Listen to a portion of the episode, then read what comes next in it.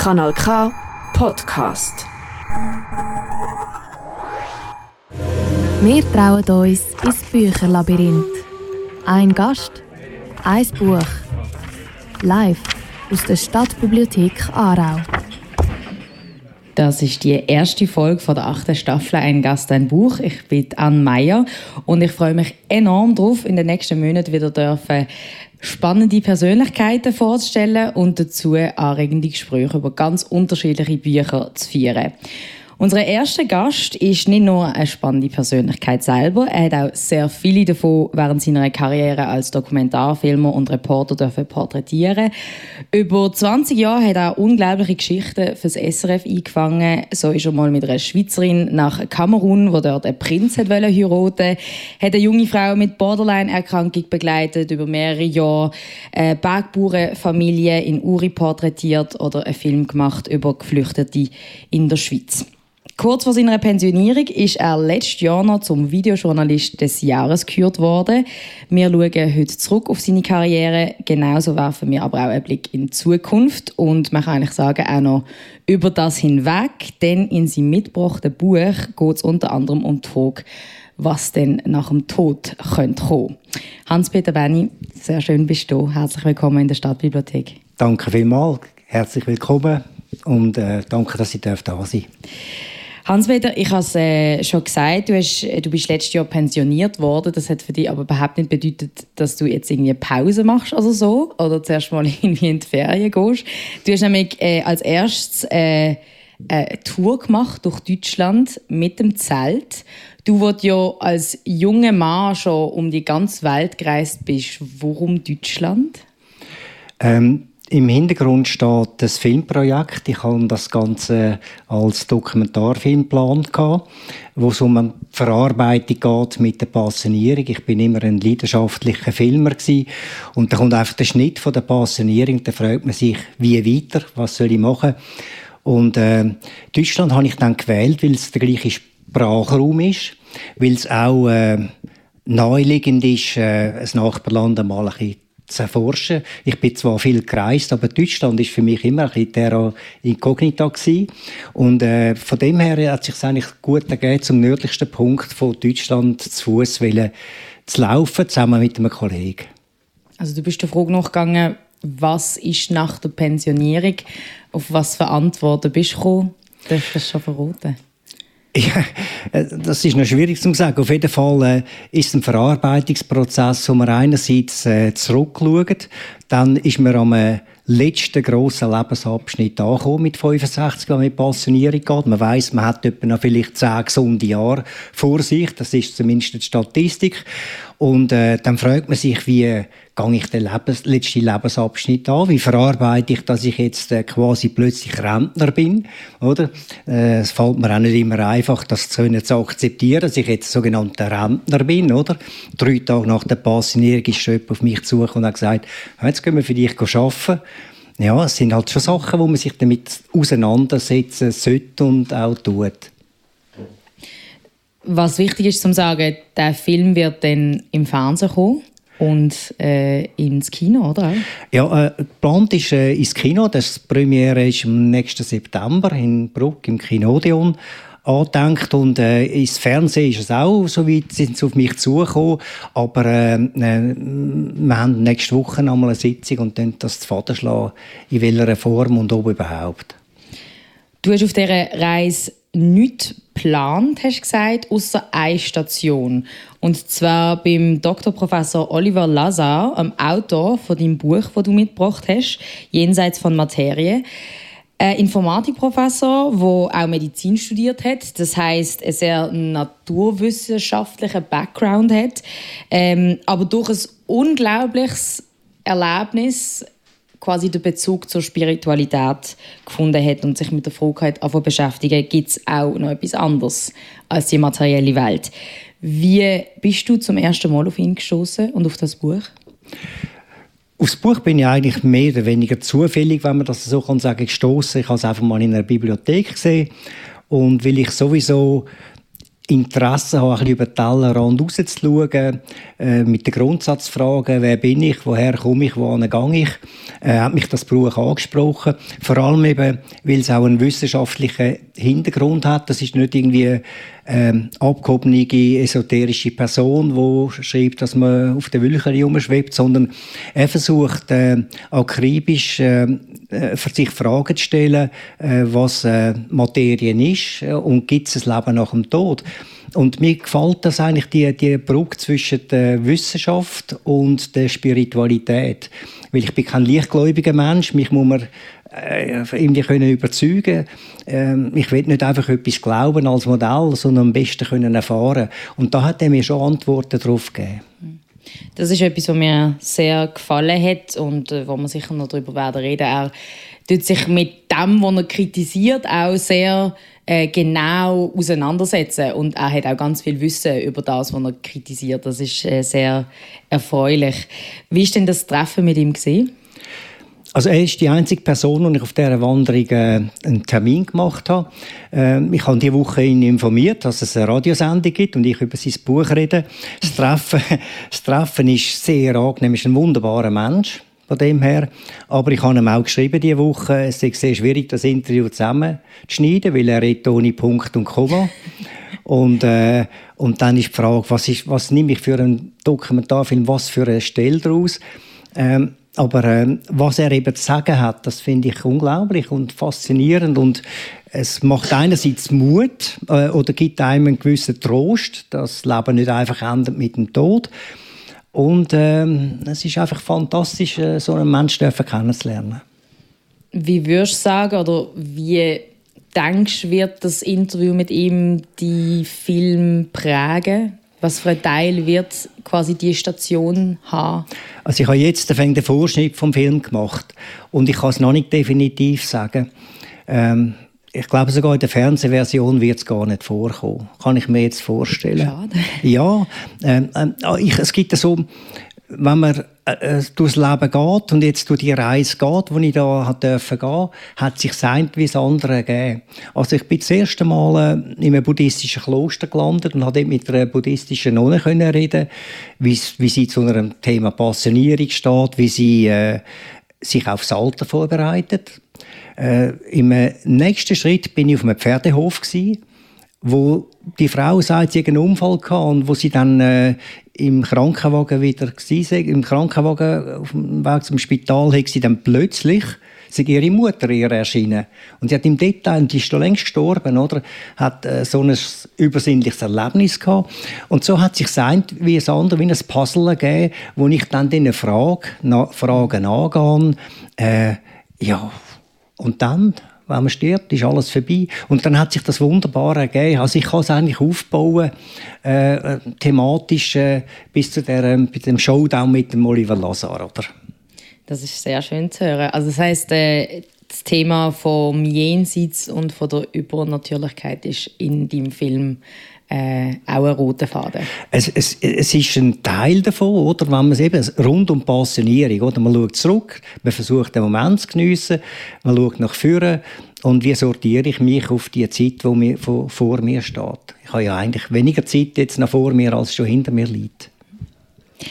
Der Christian Steitz aus der Kanal K Ausbildungsredaktion hat jenseits von Materie vom Oliver Lazar auch gelesen und er gibt uns jetzt einen kleinen Einblick in das Werk. Was passiert eigentlich mit uns, wenn wir sterben? Kommen wir in den Himmel, die Hölle, in einen Sarg oder ins Krematorium und werden verbrannt? Asche zu Asche, Staub zu Staub. Bestimmt haben sich viele damit schon einmal auseinandergesetzt und sich die Frage gestellt, war es das jetzt wirklich oder ist da noch mehr? Vielleicht etwas Übernatürliches? Damit hat sich Professor Dr. Oliver Lazar in seinem Buch Jenseits von Materie beschäftigt. Interessant ist, dass der Autor gar nicht aus der, wie er sie selber nennt, spirituellen Szene kommt, sondern dass er ein kritischer Naturwissenschaftler ist, der Humanmedizin studiert hat und Professor der Informatik ist. Für Oliver Lazar hat die spirituelle Reise mit einem einschneidenden Erlebnis begonnen. Nachdem Joma, eine Klassenkameradin seiner Tochter, in einen Verkehrsunfall verwickelt war, der tödlich für das Mädchen endete. Surreal ist, dass sich der Autor und das Mädchen gar nicht kannten, wenn überhaupt nur flüchtig, und trotzdem überkamen ihn Gefühle, die er bis heute nicht in Worte fassen kann. Diese Verbindung, die er zu Joma spürte, machte auch ihm klar, dass es da mehr geben muss. Die Seele lebt weiter. All die Liebe, die dieses Mädchen mit ihren Eltern verband, ihr Lächeln, ihre Lebensfreude und alles, was sie ausmachte, kann doch jetzt nicht einfach verschwunden sein.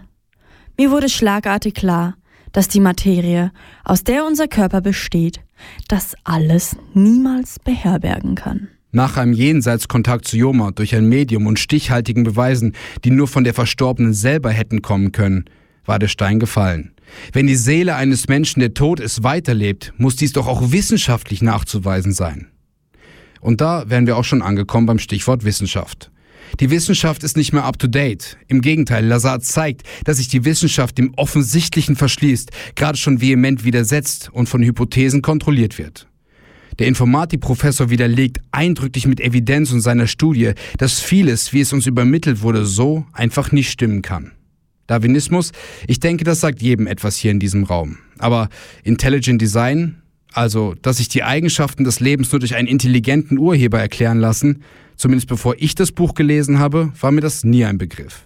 Jenseits von Materie öffnet auf neuen wissenschaftlichen Wegen den Weg in die Spiritualität. Jenseits von Materie, das erste Buch, wo wir in der achten Staffel ein Gast, ein Buch dürfen kennenlernen. Dank dem Hans-Peter Benny, Dokumentarfilmer und Künstler, mein erster Gast von dieser Staffel. Hans-Peter, du hast mir gesagt, dass der Oliver Lazar dich mit seiner Meinung abgeholt hat. Kannst du das noch ein bisschen genauer erklären? Was es ist, was äh, dich an seiner Meinung so sehen lässt? Also ich weiß jetzt nicht genau, was du von mir willst hören Also im Vorgespräch hast du mir gesagt, ich habe mich total abgeholt gefühlt von mhm. ihm. Auf was beziehst du das genau? Auf mein äh, Weltbild, wo auch wiederum ein Modell ist, aufgrund von meinen persönlichen Erfahrungen. Weil das ist letztendlich entscheidend. Man kann vieles glauben, aber wenn man äh, selber Erfahrungen macht, äh, wo einem das Weltbild bestätigt, dann wird es nicht mehr Glauben, sondern es wird ein persönliches Wissen. Und dort habe ich mich sehr abgeholt gefühlt. Also er schlägt ja, oder er probiert, eine Brücke zu schlagen zwischen der spirituellen und der wissenschaftlichen Welt. Er tut am Schluss vom Buch eigentlich sogar beschreiben, dass er findet, dass äh, bei der Verarbeitung von Trauer könnte eine Mischung zwischen Psychotherapie und eben den Kontakt ins Jenseits, die Verbindung eigentlich könnte helfen. Findest du das auch? Ja, auf jeden Fall. Ich meine, sagen wir es so, wenn jemand nicht glaubt, dass es nach dem Tod weitergeht, mhm dann wird er wahrscheinlich eher ein Vakuum haben, wie wenn einer sagt, doch, ich weiß und habe erfahren, es geht irgendwie weiter. Es kann einem Trost vermitteln. Und selbst wenn man sich etwas würde vormachen dass es so nicht wäre. Erstens mal, man würde ja nicht mehr dann können sagen, oh, ich kann mich tauschen. Aber man hat bis dann sicher gut gelebt. Also es kann Trost vermitteln, es kann einem Halt vermitteln. Aber wie gesagt, wenn man selber Erfahrungen gemacht hat, wo, wo man merkt, äh, das gibt mehr zwischen Himmel und Erde und wir, wir sind in einer materialistischen Welt, in einem physischen Körper. Und man sagt ja schon, mein Körper, das ist mein Körper, das ist mein Bewusstsein, aber wer ist man dann selber?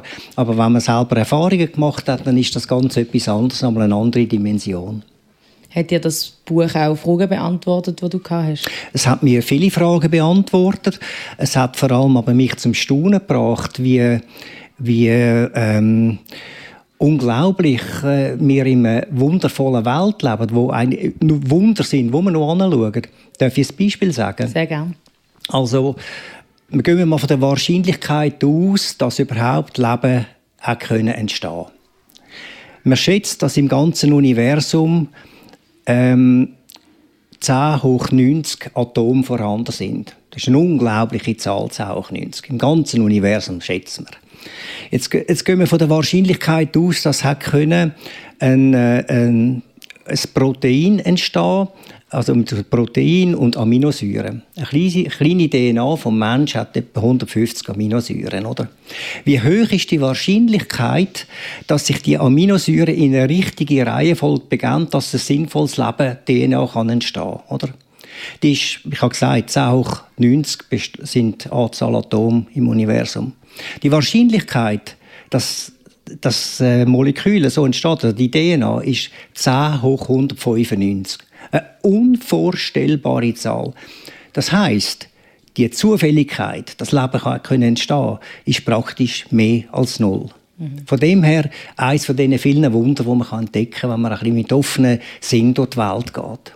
Wunder, die aber eben auf äh, also ganz mathematische Art und Weise erklärbar sind, was ich aber vor der Lektüre von dem Buch auch nicht gedacht hätte. Und ein, ein von meinen Lieblingssätzen ist, ähm, dass er meint, mich wissen zwar, ich weiß zwar nicht, ob er dort jemand zitiert, aber als eine Stelle im Buch ist, wir wissen, wie die Welt funktioniert, aber nicht warum. Mhm. Also wie das Leben entsteht, das, das weiß man eigentlich gar nicht. Aber mir hat es trotzdem sehr erstaunt, dass du hast auch gesagt, in den Medien, er wird jetzt nicht irgendwie verrissen oder so, dass äh, man ihn irgendwie total kritisiert für das, was er macht. Aber ich habe jetzt auch nicht viel Besprechungen von dem Buch irgendwie noch mehr gesehen, gelesen oder vorher schon von dem Buch gehört. Wie erklärst du dir das? Ich habe keine plausible Erklärung dafür. Vielleicht liegt einfach der Fokus von anderweitig in dieser Welt. Wir sind eben sehr materialistisch, wir sind gefangen von der Politik, die uns sehr beschäftigt. Äh, und es braucht schon ein gewisses Interesse auch, dass man sich so mit so Themen auseinandersetzt. Es ist ja vieles verdrängt in unserer Welt, auch der Tod ist verdrängt, oder? Äh, ich habe auch gestaunt, wo da drei Nobelpreisträger, der Anton Zeilinger und, unter anderem und dann ein französischer und ein amerikanischer Wissenschaftler den Nobelpreis bekommen für die Quantenforschung, die sie haben, oder? Das wird ein bisschen hingenommen, es wird berichtet und dann wird es vergessen. Dabei, was die was die Forschung, die die haben in dieser Quantenphysik, oder, dass es, äh, dass es Teile gibt, die gleichzeitig an verschiedenen Orten sein können und zeitunabhängig immer gleich reagieren. Oder? Das setzt man bereits ein in der Satellitenforschung, äh, bei der Kommunikation, bei der Verschlüsselung kann man das einsetzen. Man weiß, dass es funktioniert, aber wie es funktioniert, weiß man nicht. Das, äh, Zwillingsphotonen sich unabhängig von Zeit und Raum gleichzeitig verhalten. Das ist einfach unvorstellbar, was, das, was da vorhanden ist. Aber ja, man nimmt das schnell zur Kenntnis und äh, man geht zur Tagesordnung über. Dabei müsste das uns eigentlich total zu den Socken aushauen, finde ich. Ja, das denkt man eigentlich auch, eben, wenn, man, wenn man das liest. Also, dass äh, ganz viel von diesen Theorien, wo man halt einfach als gegeben äh, hernimmt, dass, dass die eigentlich gar nicht wirklich bewiesen sind. Also dass zum Beispiel Teil von der Evolutionstheorie ähm, so wie man es in der Schule lernt eigentlich nicht wirklich kann sein. Eben die Sache mit den enormen Zufällen. Könnte man aber jetzt nicht auch sagen, dass die Sachen vielleicht einfach noch nicht genug erforscht sind? Auf materiell-wissenschaftliche Art und Weise. Ja, sicher. Ich meine, Im berühmten Barockroman Simplicissimus gibt es den Satz, ähm, ähm, die Wahrheit von heute ist der Irrtum von morgen. Das heißt, das Wissen von der Menschheit geht immer weiter und die Wissenschaft hat viel herausgefunden und es entwickelt sich weiter. Aber gleichzeitig kann es auch sein, dass äh, gewisse Dogmen vorhanden sind, dass man äh, schon in der Schulbildung das vermittelt bekommt und das als sakrosankt anschaut und anders gibt es nicht. Und dass man dann halt äh, wie gefangen ist in einem System vom Denken und dass es dann viel Energie braucht, dass man das System kann hinterfragen und vielleicht auch etwas anderes mal kann akzeptieren oder? Also so sehe ich, dass es mal wie eine gewisse Gefangenheit gibt von, vom bestehenden Wissen und dass man es dann eben äh, ja, dass es einfach schwierig ist, äh, einen weiteren Schritt zu machen in einen, in einen, oder akzeptieren, dass etwas anderes noch vorhanden sein In diesem Buch geht es eben viel um die Studie, die er dann macht mit ganz unterschiedlichen Menschen, ähm, es zu so einem Jenseitskontakt mit einem Medium kommt und ob die Menschen eben dann vorher oder nachher eher daran glauben, dass es eben ein Leben nach dem Tod gibt er beschreibt aber auch, wie schwierig es ist, eben irgendwie Fördergelder für so Studien zu bekommen. Hast du mit ihm auch über, über seine Kritiker und Kritikerinnen geredet, die du ihn getroffen hast, Oliver Lazar? Er hat gesagt, er werde eigentlich sehr wenig kritisiert. Er bekommt auch viel Feedback über von Fachleuten, von, äh, wo, wo ihm auf die Schulter klopfen und sagen, das sei toll. Ja, es ist... Äh, schon nach wissenschaftlichen Kriterien aufgebaute Studie, aber letztendlich ist es halt immer schwierig, in so einem Bereich äh, die, letztendlich, die, die Beweiskette zu haben. Es ist nicht wie eine, wie eine mathematische Formel, wo man am Schluss dann drauf kommt, äh, quod erat demonstrandum, oder? sondern es ist wirklich äh, äh, halt gleich es sind Medien eingeschaltet, wo keine Vorinformationen haben, wo dann äh, aber Wissen über Ein Medium noch gescheit zum Erklären für vielleicht Leute, die nicht wissen, was das ist. Das ist eine Menschen Person, mit übersinnlichen genau. Fähigkeiten, genau. die einfach einen Kanal können einstellen können, wo sie Botschaften überkommen von, von Verstorbenen, oder? Wo dann aber so konkrete Sachen können den äh, Angehörigen, die noch in dieser Welt sind, können vermitteln, wo das Medium gar nicht kann wissen. Und das auch so, nicht sogenanntes Cold Reading ist. Das heißt, man kann ja auch suggestiv vorgehen in so etwas, mhm. dass man so Fragetechniken kann anwenden kann, dass man kann Rückschlüsse machen auf das, was jetzt die Person will hören. Das sind angeblich gar nicht äh, so vorgegangen, sondern die haben einfach da gewesen, eine Botschaft bekommen und dann haben die zum Beispiel können sagen, was man ihnen an den Sarg gelegt hat oder dass sie nur einen Fisch gehabt hat, wo sie geliebt hat oder einfach ganz konkrete mhm. Beispiele oder und äh, ist ein hoher Prozentsatz, 90 Prozent oder so von allen, die mitgemacht haben in dieser Studie, sind über 240 gewesen, haben gesagt, doch, dass äh, sie sind sehr erstaunt und haben einen Beweis bekommen, dass es also nach irgendeiner Form weitergeht nach dem Tod. Der Oliver Lazar sagt, dass er durch die Studie oder durch die Recherchen und ähm, die Auseinandersetzung mit dem Thema seine Angst vor dem Tod eigentlich hat können überwinden. Wie sieht es bei dir aus, jetzt auch durch das, die Lektüre von diesem Buch? Ja, ich mache mir noch viele Gedanken, oder? Äh, wie ist das? Ich meine, man wird ja schon älter, man spürt eine kleine Brust und so. Es ist vielleicht mehr auch ein bisschen äh, Angst vor dem Leiden. Mhm. So, oder? Also ein langer Prozess, wo dann, wo dann äh, danach vor, vor einem stehen, wo dann nicht angenehm ist, wo dann fast der Tod eine Lösung ist, oder? Ähm, äh, aber der Tod selber, ich bin schon so lange da gewesen, äh, das ist, äh, Leben eigentlich relativ im Verhältnis sehr kurz, äh, das ist dann, kümmert mich dann nicht mehr, oder? Aber das, was vorankommt, da kann man froh sein, wenn man auf eine Art ab dieser Welt darf treten, wo schmerzlos war. Und du selber hast mal so ein Medium konsultiert? Ja, habe ich auch schon, ja. Und was ist da rausgekommen? Bestätigung. Bestätigung. Reden wir vielleicht nachher noch über das. Äh, wir machen jetzt eine kleine Musikpause. Du hast mir, wo wir es über deine Musikwünsche hatten, äh, hast du immer wieder über Beatles geredet und ich habe gefunden, die müssen wir jetzt einfach in die Stunde nehmen. Äh, deine absolute Lieblingsband aller Zeiten? Ja, ich bin stehen geblieben halt in der Musik, oder? Aber die, die Band hat mich geprägt, die hat mich das Leben lang begleitet und ich finde es nach wie vor einfach unglaublich, wie hat eine vierköpfige Band so viele Melodien rausgebracht. Unglaublich. Vielleicht gibt es für das auch eine übernatürliche Antwort. Hören wir jetzt äh, The Beatles mit I've Got a Feeling. Are you ready, Glenn?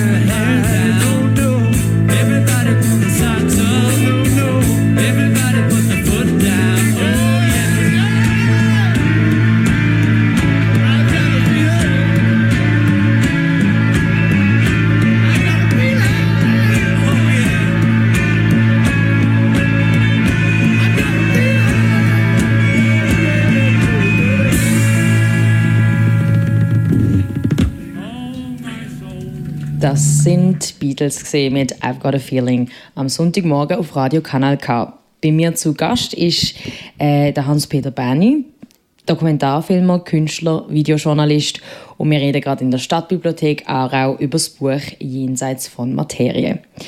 Ich habe es beim Vorgespräch schon gesagt, ich bin mir fast sicher gewesen, dass du eher wie der Oliver Lazar früher ein Mensch bist, der nicht ans Übersinnliche äh, glaubt hat und dann irgendwie durch das Buch vom Gegenteil überzeugt worden bist. Aber du hast jetzt gerade vorher gesagt, dass du eigentlich eher äh, bestätigt worden bist. Wie würdest du denn das Verhältnis zur Spiritualität vor der Lektüre von dem Buch bei dir beschreiben? Äh, die Spiritualität hat mich sehr früh schon begleitet. Ich bin als junger Mensch äh, gerade nach der RS los mit wenig Geld auf Amerika und es ist dann fast eine vier Jahre andauernde Reise geworden mit kurzen Unterbrüchen. Und auf dieser Reise habe ich mit verschiedensten Indianerstämmen zusammenleben, Hopis-Indianer im äh, Arizona. Dann bin ich aber durch all die, hatte all die mexikanischen Hochkulturen erlebt, Zentralamerika, Südamerika. Und bin dann von Salasaca und Aucas Indianer im Hochland von Ecuador bin ich dann in Amazonas hineingekommen und habe dort mit Aucas und Chivaros dürfen eine Zeit lang zusammen sein. Und dort bin ich zwangsläufig dann mit äh, Schamanen in Kontakt gekommen und hatte erste Erlebnisse gehabt. Und das hat mich äh, geprägt. Und dann ist in dieser Zeit dann meine Mutter gestorben. Und meine Mutter ist äh, eigentlich äh, das Zentrum der Familie. Und äh, das hat mich als junger Mensch durcheinander geschüttelt und ich habe wie psychische Stabilität gebraucht, oder? Und habe mich dann angefangen auseinandersetzen, am Anfang mit Erich Fromm, Haben oder Sein oder Karl Jaspers, die maßgebenden Menschen, bin dann an erste, das ist die Esoterik erst am Aufkommen mit Thorwald Detlesen, Schicksal als Chance und so weiter. So habe ich mich dann durchgegangen, mich ein bisschen stabilisiert und plötzlich habe ich gemerkt, äh, ja, es gibt viel mehr zwischen Himmel und Erde. Und ich habe dann eben auch selber Erlebnisse gehabt, die mich in dem Weltbild bestätigt haben. Wie muss man sich so ein Treffen mit einem Schaman in Latinamerika vorstellen? Also es, es gibt verschiedenste Erlebnisse, aber ich glaube, das würde fast zu lang führen, oder? Also, aber eine ja, die kann ich gar nicht im Detail erzählen, weil es ist eine, lang, eine lange Geschichte, äh, wo am Schluss eine Flucht von den Indianern war, mit einem Fluch, wo einer mir auferlegt hat, also eine ganze Gruppe. Und äh, also es ist eine lange Geschichte, oder? Wo Kannst du vielleicht erklären, was ein Schaman macht für die, die das nicht Ein Schaman ist einfach ein, ein Mensch, der Zugang hat zu äh, Kräften und übersinnlichen Fähigkeiten. Und die kann äh, einsetzen, sei es für Heilung oder eben im dümmsten Fall einem Schlechtes wünschen. Und das mhm. ist damals der Fall gewesen. Es hat zwar weniger mit mir zu tun gehabt, sondern ich hätte, ich muss gleich kurz sagen, für den Schweizerischen Ärzteverband hätte ich eine Reise organisieren zu Schamanen im Amazonas. Und ähm, dort habe ich dann einen gefunden, äh, wo gesagt hat, er kann mich zu diesen Schamanen führen. Jetzt hat sich das herausgestellt, er ist ein Alkoholiker, der hat sich unmöglich verhalten bei den Indianern. Äh, die Indianer sind dann beleidigt gewesen, zu Recht und haben dann, als Nacht ist dann der Schaman um unsere Hütte herum und hat so Zaubersprüche gemacht, oder? Und ähm, ja, eben dann haben wir müssen äh, er hat dann mit zurückkommen mit der Reisegruppe, die ich ja nun mal so provisorisch zusammengestellt habe, mit so Gringos da, die durch Südamerika gereist sind, habe ich die müssen aus dem Urwald rausführen. Und als ich daheim war, bin, bin ich krank geworden. Und dann plötzlich höre ich die Nacht immer trommeln und das Bett hat angefangen zu vibrieren und zu zittern. Und das habe nicht nur ich erlebt, sondern meine damalige Partnerin auch. Die hat das Vibrieren auch mitbekommen. Und dann bin ich eben letztendlich zum äh, Mensch gegangen. Eben, da wäre dann die Frage, bist du schon mal bei einem Medium gewesen, mhm. wo mir äh, gesagt hat, das sei wie eine Spinne, ich sei gefangen einem Netz und hat mir dann so auch wieder durch ein Ritual mich können befreien von dem und seither habe ich angefangen zu meditieren, dass ich einfach ein bisschen besser geschützt bin gegen so Sachen so ist eine Kurzversion von dieser langen Geschichte. Oder also dort habe ich eine sehr negative Erfahrung gemacht, äh, was so übersinnliche Kräfte auch bewirken können. Krass. Das klingt wirklich extrem spannend, aber auch wahnsinnig unheimlich. Mhm. Also zum Glück hast du dann quasi noch jemanden gefunden, der dich äh, ja, also aus dem heraus befreit hat. Es ist dann aber auch weitergegangen mit so übersinnlichen ähm, Erlebnissen, auch hier in der Schweiz. Und du hast mir eine davon erzählt. Magst du die nochmal erzählen? Und das hat eben mit, mit deiner Mutter zu tun, weil das finde ich wirklich eine sehr unglaubliche Geschichte. Ja, also ich muss sagen, niemand soll das glauben, was ich erzähle. Denn jeder soll seine eigenen Erfahrungen machen. Ich kann nur erzählen, was ich erlebt habe, oder? Ähm, nachdem meine Mutter gestorben ist, bin ich wieder da gewesen. und ähm, sie hat, ich habe daheim, habe ich so alte Taschenuhren gehabt. Die habe ich an der Wand aufgehängt in so einem leeren Rahmen. Davon ist aber nur eine gegangen. Und ähm, nachdem sie gestorben ist, ein paar Nacht später, höre ich das Ticken an der Wand. Und ich bin dann schauen und gesehen, dass da drei Uhren laufen, obwohl eigentlich nur eine faktisch dürfte laufen. Die anderen sind ja defekt gewesen. Aber drei sind gelaufen. Ich mag mich nicht erinnern, dass ich jede aufgezogen habe, die Uhren. Also. Und äh, wiederum ein paar Tage später schaue ich und da sind alle drei Uhren auf 10 von 9 stehen geblieben. Jetzt muss man wissen, meine Mutter ist um 10 von 9 gestorben.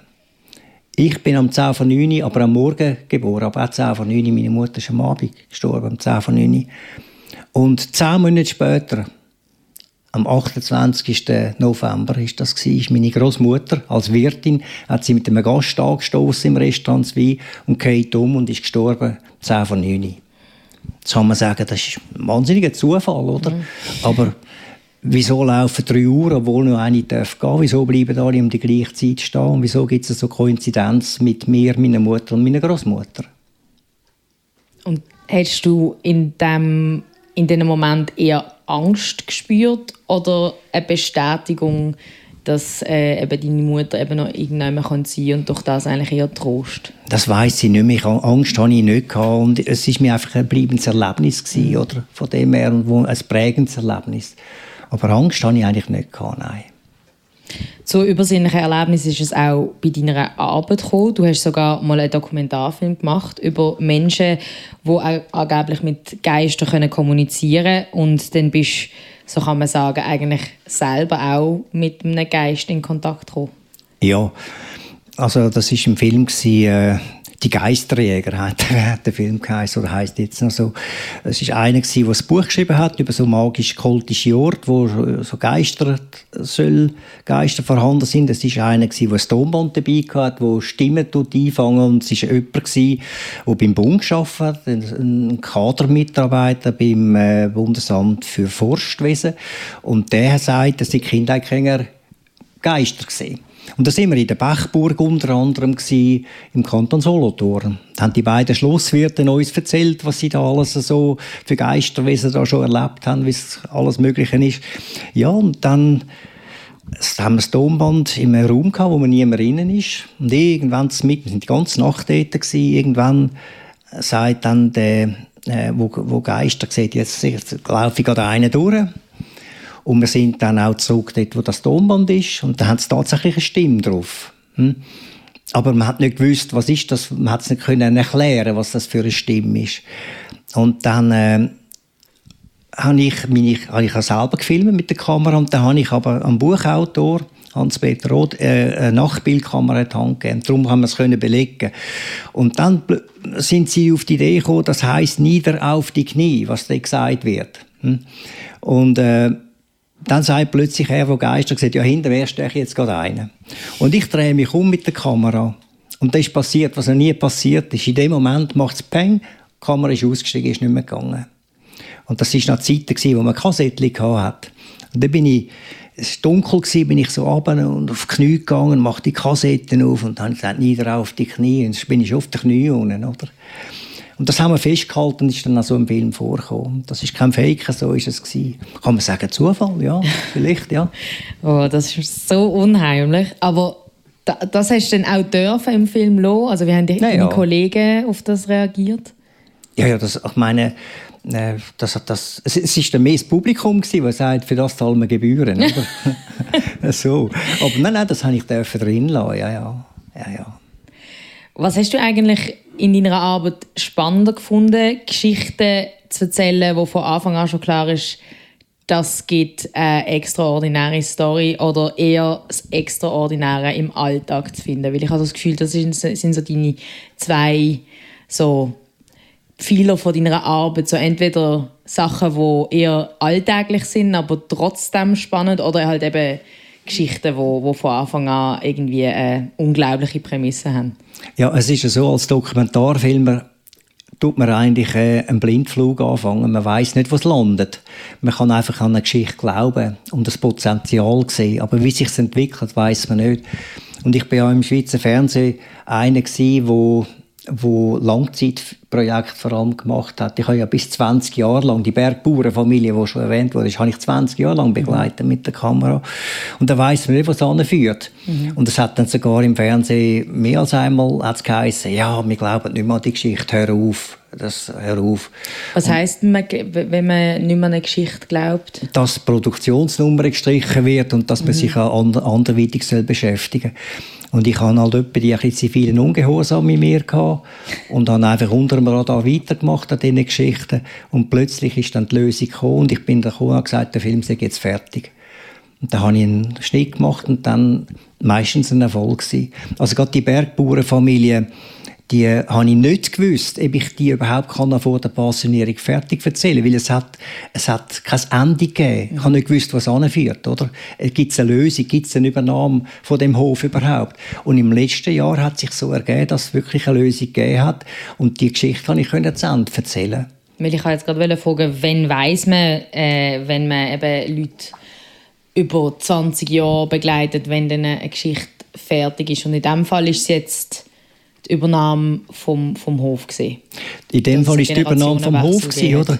Äh, ein anderes Beispiel, äh, das Mädchen, das ich anfangen begleiten, als sie elf war, im Heim, ja, zufälligerweise, beim ersten Tag am Dreh wird das Mädchen kommt in ein, in ein Heim für sogenannte verhaltensauffällige Kinder, oder? Und das habe ich so ein herziges Mädchen gefunden und habe dann das immer weiter begleitet. Es sind dann 14 Jahre daraus geworden. Und das ist eine von diesen Produktionen, die gesagt hat, hey, komm herauf, die, die kommt aus dem nie raus. Das ist, äh, die bleibt psychisch krank, drei Türen Patientin, das kannst du nie erzählen. Und dann plötzlich gibt es einen, ein, ein Plotpoint, sagt man dem, oder ein Wende, dass sie dann Mutter geworden ist, dass sie Verantwortung übernommen hat, dass sie äh, äh, dass sie äh, stabil wurde und gemerkt hat, ich kann, ich, ich kann nicht mehr blöd tun, sonst nehmen sie mir das Kind weg. Und sie ist dann in, der Film hört auf, dass sie in einer stabilen Beziehung ist und dass sie, äh, dass, dass, dass sie aus dem psychischen Up, Up and Down rausgekommen ist. Hättest du dir aber auch getraut, diese Geschichte so zu erzählen, wenn sie anders gekommen wäre? Also wenn jetzt am Schluss nicht die Stabilität dort gewesen wäre, wenn es jetzt so weitergegangen wäre, weil auch das war ja eine Realität, gewesen, oder? Ja, getraut hätte ich mich schon, aber ich hätte es nicht dürfen senden. ich kann ja nicht mehr dürfen weiterdrehen. Ich kann nicht mehr dürfen weiterdrehen, oder? okay. Ich würde jetzt noch mal gerne ein bisschen Musik spielen, passend zu deiner Arbeit, ähm, nämlich von Polo Hofer. Der ist nämlich auch porträtiert, auch äh, ja, eine extraordinäre Figur in der Schweiz. Wie war die Zusammenarbeit? Gewesen? Ja, super. Also äh, der Paul und ich haben uns schon voran kennt und er war äh, mediengewandt, er gewusst, dass ich ihn auch kritisch wird angehen das ist ja, als Journalist äh, darf man ja nicht ein äh, Teil von der Szene sein, sondern man muss eben auch können, in, äh, die Person, die man begleitet, kritisch angehen. Er ist äh, künstlerisch wie ich auch. Also ich male, er malt. Er hat Respekt von meiner Arbeit gehabt. Ich habe Respekt von seiner Arbeit gehabt. Er war ein wunderbarer Mensch gewesen. Das Einzige, was ich äh, ja, immer, immer ein bisschen kritisiert habe, ist halt sein Selbstzerstörungsdrang oder mit Alkohol und Drogen. Das ist äh, er hat sich da wirklich schnell ins Grab hinein, äh, manövriert durch seinen Lebensstil. Wie geht man mit dem um? Ich glaube, das ist nicht das erste Mal, gewesen, wo du jemanden porträtiert hast, der äh, einen Selbstzerstör selbstzerstörerischen Hang hat. Wie geht man denn mit dem um, wenn man so nah an jemandem ist und muss irgendwie Distanz bewahren, aber wenn ich jetzt höre, irgendwie auch eine Person, je nachdem, ans, ans Herz wächst? Ja, es ist... Äh wie geht man damit um? Es ist, äh, ich will es so sagen, man, man darf eben näher an einen Menschen herankommen, aber gleichzeitig ist das sein Lebensentscheid Entwurf, den er hat. Und es ist nicht mein Lebensentwurf, oder? Und von dem her muss man es akzeptieren und loslassen, auch wenn es nicht immer einfach ist. Es gibt tatsächlich Filmprojekte, die mich lang beschäftigt Ich habe jetzt immer noch mit den Teilleuten Kontakt heute, mhm. wenn sie jetzt schon gestorben sind. Es hat ja viele auch Menschen gegeben. Ich habe mal einen psychisch kranken Arzt begleitet, der äh, gesagt hat, immer Monat gehe ich zu Exit. Und ich habe ihn auf seiner äh, Reise begleitet, wo er halt alle Freunde informiert hat. Und äh, ja, das hat mich dann schon recht angenommen, wo er dann an dem Tag tatsächlich zu Exit gegangen ist. Der Film heißt Tod nach Plan. Mhm durch die Geschichte bist du ja sogar selber auch äh, von den Medien befragt worden, weil ja das irgendwie schon extrem ist, so etwas zu sehen und man natürlich dann auch Fragen an, an Filmemacher hat, wie geht man mit dem um. Meine Frage ist natürlich auch, wie, wie bist du mit dem umgegangen, ähm, dass jemand eben sagt, ich, ich möchte in Freitod gehen? Es war relativ schwierig, weil ich noch mit ihm, wir haben zum Beispiel einen ähnlichen Musikgeschmack gehabt, wir haben viele Parallelen gesehen, wir haben zum Teil die gleichen Leute kennt, oder? Und ich habe auch versucht, ich habe gesagt, ich habe mit ihm dann einen Vertrag gemacht, gesagt, los, du kannst ja unterschreiben, dass ich den Film machen kann, wenn du jetzt das nicht machst, oder? Es kann gleich ein guter Film sein, wenn einer lebensbejahend ist und sich äh, dann entscheidet, mhm. nein, ich entscheide mich jetzt anders, oder? Ähm, aber der ist ja so konsequent hat er gewusst, ich, ich bin psychisch krank. Äh, ich mag das U und Aber nicht mehr vertragen, der Borderliner Kranke. Der hat noch Hautkrankheiten gehabt. Der hat das so abgeschlossen mit dem Leben, dass er das nicht mehr hat wollen machen. Und er ist irgendwie auch wahnsinnig. Der hat dann am letzten Tag wollen, ganz gut essen mit einem Kollegen und nachher ein Kunsthaus und nachher am Abend mit dem Taxi zu Exit und äh, dann abtreten ab dieser Welt. Danke vielmals, dass du all die Sachen mit uns teilst. Ich merke, man kann äh, dir ewig zuhören, wie du über die Menschen redest, die du porträtiert hast. Machen wir jetzt aber trotzdem eben schnell eine Musikpause vom Polo Hofer Blumen, jemanden, den du auch porträtiert hast.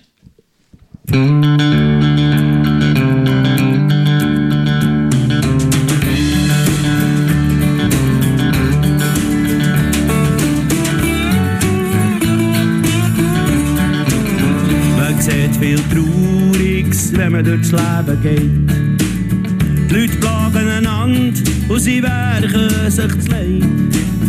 Wenn man dem Sarg liegt, am Lebensende, drücken sie einem noch schnell Blumen in die Hände. Es gibt Mengen, da hat nichts zu lachen da. Und es gibt viele, die können das nicht verstehen dann ist es gut, wenn man drüber nachdenkt und merkt, dass man Blumen ein Leben schenkt. Drum bring mir Blumen, solange ich Freude kann Und nicht erst dann, wenn ich muss baden gehen. Und jetzt im Leben halt nicht sollen sein. Du will auch keine Blumen, wenn ich gestorben bin.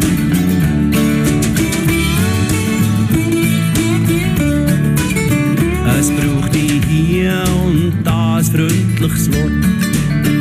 Schon nur ein Lächeln, das hilft sofort. Auch wenn du mir einiges Blumen gibst, schau, dass nicht erst auf dem Friedhof ist. Für das goldige Kalb, für die heilige Kuh, macht Mengen alles und hat doch nie genug. Er macht durch Und wenn es spät ist, noch mit Blumen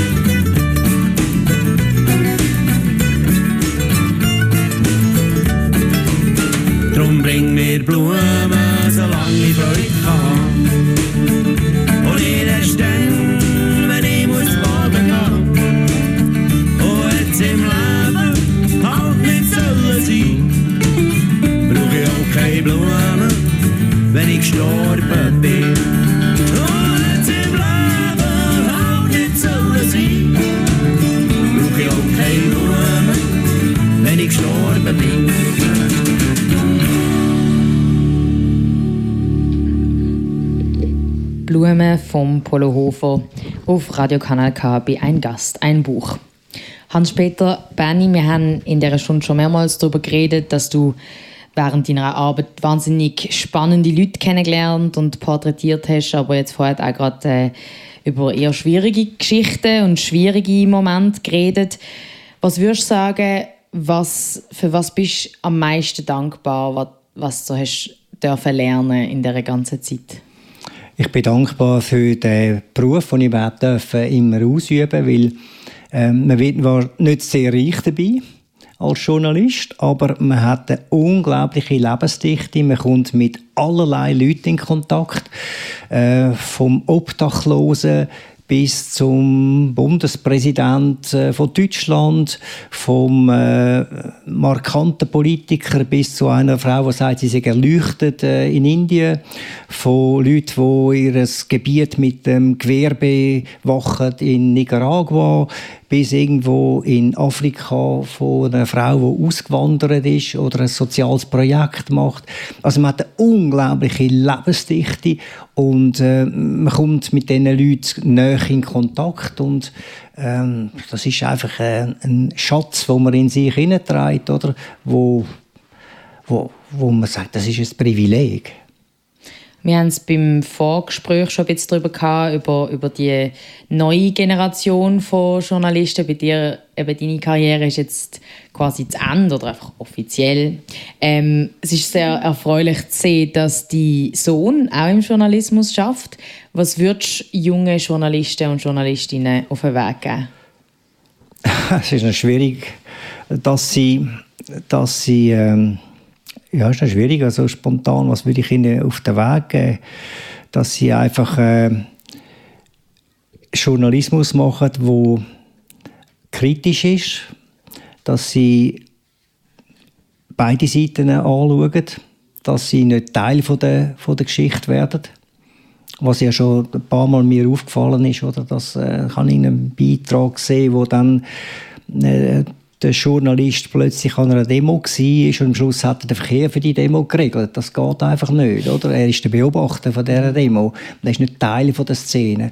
Dass man einfach einen Journalismus macht, der fair bleibt, und äh, dann ist es gut. Ich habe äh, auf mich bezogen, ich kann zum Beispiel alle Filme immer den Leuten zeigen, äh, so, eben wenn sie nicht voran schon gestorben sind, äh, haben sie bei mir am Schnittplatz anschauen das schafft Vertrauen im Vorfeld und vor allem, sie können sich ein Bild machen, wie der Film dann daherkommt. Also Fairplay. Fairplay. Deine Leidenschaft zum Beruf äh, dringt total durch. Wenn man mit dir redet über deine Leidenschaft, hat auch Nathalie Rufer geschwärmt. Sie hat jahrelang mit dir zusammengearbeitet beim SRF und was sie sonst noch über dich sagt, das erfahren wir jetzt. Er ist einfach eine Verkörperung vom Reporter. Er ist neugierig, er ist furchtlos, er ist sehr ähm, vielseitig interessiert, ihn haltet eigentlich nichts zurück. Also sobald er weiß, er kann irgendeiner guten Geschichte nach, dann geht er. Und ähm, ich glaube, er macht es einfach mit einer wahnsinnig großen Leidenschaft. Es gibt doch fast nichts Besseres, als mit solchen Worten für seine Arbeit und Persönlichkeit geehrt zu werden. Nathalie Rufer, Angebotsverantwortliche im Team Serien und Langformate beim SRF, arbeitet schon seit über zehn Jahren mit Hans-Peter Berni zusammen. Nach einem Jahrzehnt gibt es dann so einige Anekdoten. Aber besonders in Erinnerung geblieben ist dir die allererste Zusammenarbeit. Damals doch bei der Sendung Reporter. Dort haben wir ähm, ein Telefon bekommen von einer äh, Frau, die uns geschildert hat, dass sie auf dem Weg sei an den Flughafen, wie sie jetzt auswandere äh, nach Kamerun. Sie habe online einen Prinz von Kamerun kennengelernt und den gehe sie jetzt, sie wandert jetzt zu ihm aus, um den zu heiraten.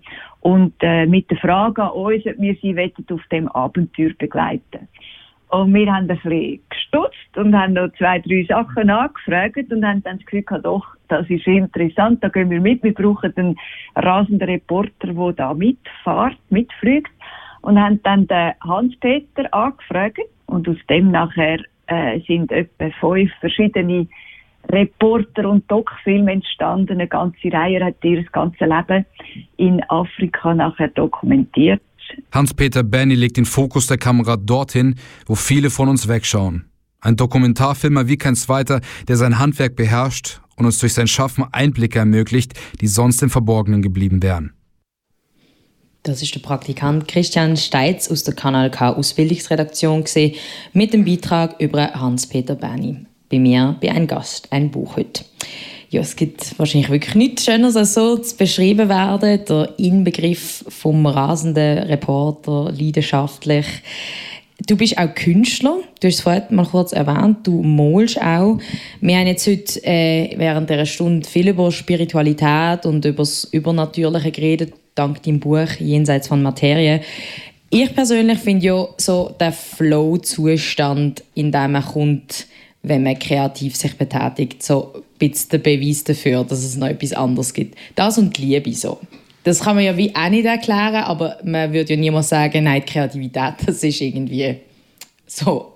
Das gibt es eigentlich nicht und das kann man nicht beweisen.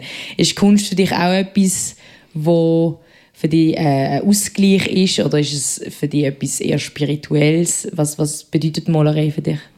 Ja, Kunst kommt für mich von nicht anders können. Das heißt, ich habe vieles nicht in dieser Welt und ich bewundere Menschen, die Fähigkeiten haben, die mir abgehen.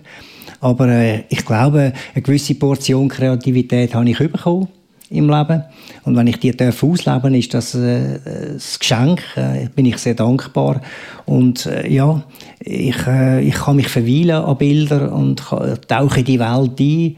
Und ähm, vergisst eigentlich Zeit und Raum in dieser Zeit. Ja, also es ist äh, etwas unglaublich Schönes, wenn man das etwas darf machen ich würde aber wirklich sagen, dass der Zustand eben von dem vergisst Raum und Zeit, das fühlt sich schon ein bisschen wie Magie an. Ähm, wir haben am Anfang der Stunde geredet, dass du eben gerade im Moment an einem Doc-Film bist über deine Tour durch Deutschland nach der Pensionierung. Was sind sonst noch Projekte, die du dir vorstellen in den nächsten Jahren durchzuführen? Es ist noch lustig, mich hat jetzt Schweizer Fernsehen wieder kontaktiert und ich werde ein bis zwei Projekte sicher nächstens wieder für Schweizer Fernsehen machen. Äh, dann bin ich noch ein für ein Gesundheitsmagazin unterwegs, äh, wo ich äh, auch mal versuchsweise einen Beitrag mache und dann schaue, wie es geht. Also ich habe die Energie noch, ich habe die Motivation, äh, das Filmen macht mir Spaß und äh, solange es geht, will ich da weitermachen. Ich habe Ideen für Doc-Filme grundsätzlich noch sonst zu machen, aber äh, das sind nur angedenkte Sachen und man muss es nehmen, wie es kommt. Also, ähm, es ist einfach wichtig, also wenn man passioniert ist, dass man nicht einfach in einem Vakuum hockt und äh, nur da sitzt und sagt, was jetzt, ich habe keine Aufgabe mehr. Es ist gut, wenn man sich genug früh schon Gedanken macht, wie soll ich dann den neuen Lebensabschnitt verbringen das ist so das. Eine Frage, die du eben unter anderem in deinem nächsten Film ja. wirst zum Teil beantworten. Zum Teil beantworten, oder? Von dem her, ja. Und das ist schon, äh, wir sind zehnhalb Wochen zu Fuß unterwegs gewesen und da passiert viel. Man lernt andere Menschen kennen. Äh, wie gehen die damit um? Was sagen die einem? Äh, vieles beschäftigt einem. Und plötzlich ähm, was ich vor allem dort auch ein bisschen gelernt habe unterwegs, ist, wie das Vertrauen haben ins Leben, dass es schon gut kommt.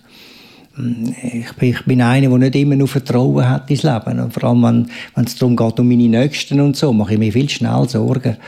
Aber äh, auf dieser Reise habe ich gemerkt, das kommt eigentlich immer gut. Oder? Mir ist einmal zum Beispiel, wir haben so Wanderwege gehabt, ist mir die Deichsel verbogen, weil der Wagen mehrmals umgekehrt ist. Und ich habe immer Angst gehabt, wenn, wenn, wenn die berichten, ich kann nicht mehr weiterlaufen ohne Deichseln. Und sie ist tatsächlich gebrochen. Aber wo ist sie gebrochen? Wo wir dann auf die Ebene runtergekommen sind, genau vor einem Campingplatz. Und ich gehe auf den Campingplatz und ist dann gerade einer vom Velofahren gekommen, haben kurz erklärt, um was es geht. Der holt eine Zeltstange Und wir haben die Zeltstange genau reingepasst in das Rohr rein, und wir haben es flicken und weiter wandern. Hat sich genau so ergeben. Wenn das im Schwarzwald passiert wäre, wo man zum Teil zwei, drei Tage keinen Mensch gesehen hätte, ich wäre verloren gewesen. Also, das Vertrauen, es kommt gut. Das habe ich wieder richtig auf dieser Reise dürfen lernen. Es ist sehr schön zu hören, dass du äh, eben die Energie noch hast und dass du auch so eine wahnsinnig positive Einstellung hast gegenüber dem Leben. Ich äh, freue mich auf all deine Projekte, die noch werden. Pensionierung von Hans-Peter Benny heisst überhaupt nicht Pause. Das haben wir jetzt äh, herausgefunden. Danke viel, viel mal, bist du da gewesen. Danke, hast das spannende Buch vorgestellt und alles, alles Gute. Ich danke, dass ihr da sein und wünsche euch allen einen schönen Sonntag. Das ist jetzt schon gesehen von der ersten Folge von der achten Staffel Ein Gast, ein Buch. Nächste Woche geht es weiter in Baden. Ich rede dort mit der Stadträtin Steffi Kessler über das Buch Die Diplomatin. Ich bin Anne Meyer und ich wünsche einen ganz schönen Sonntag auch.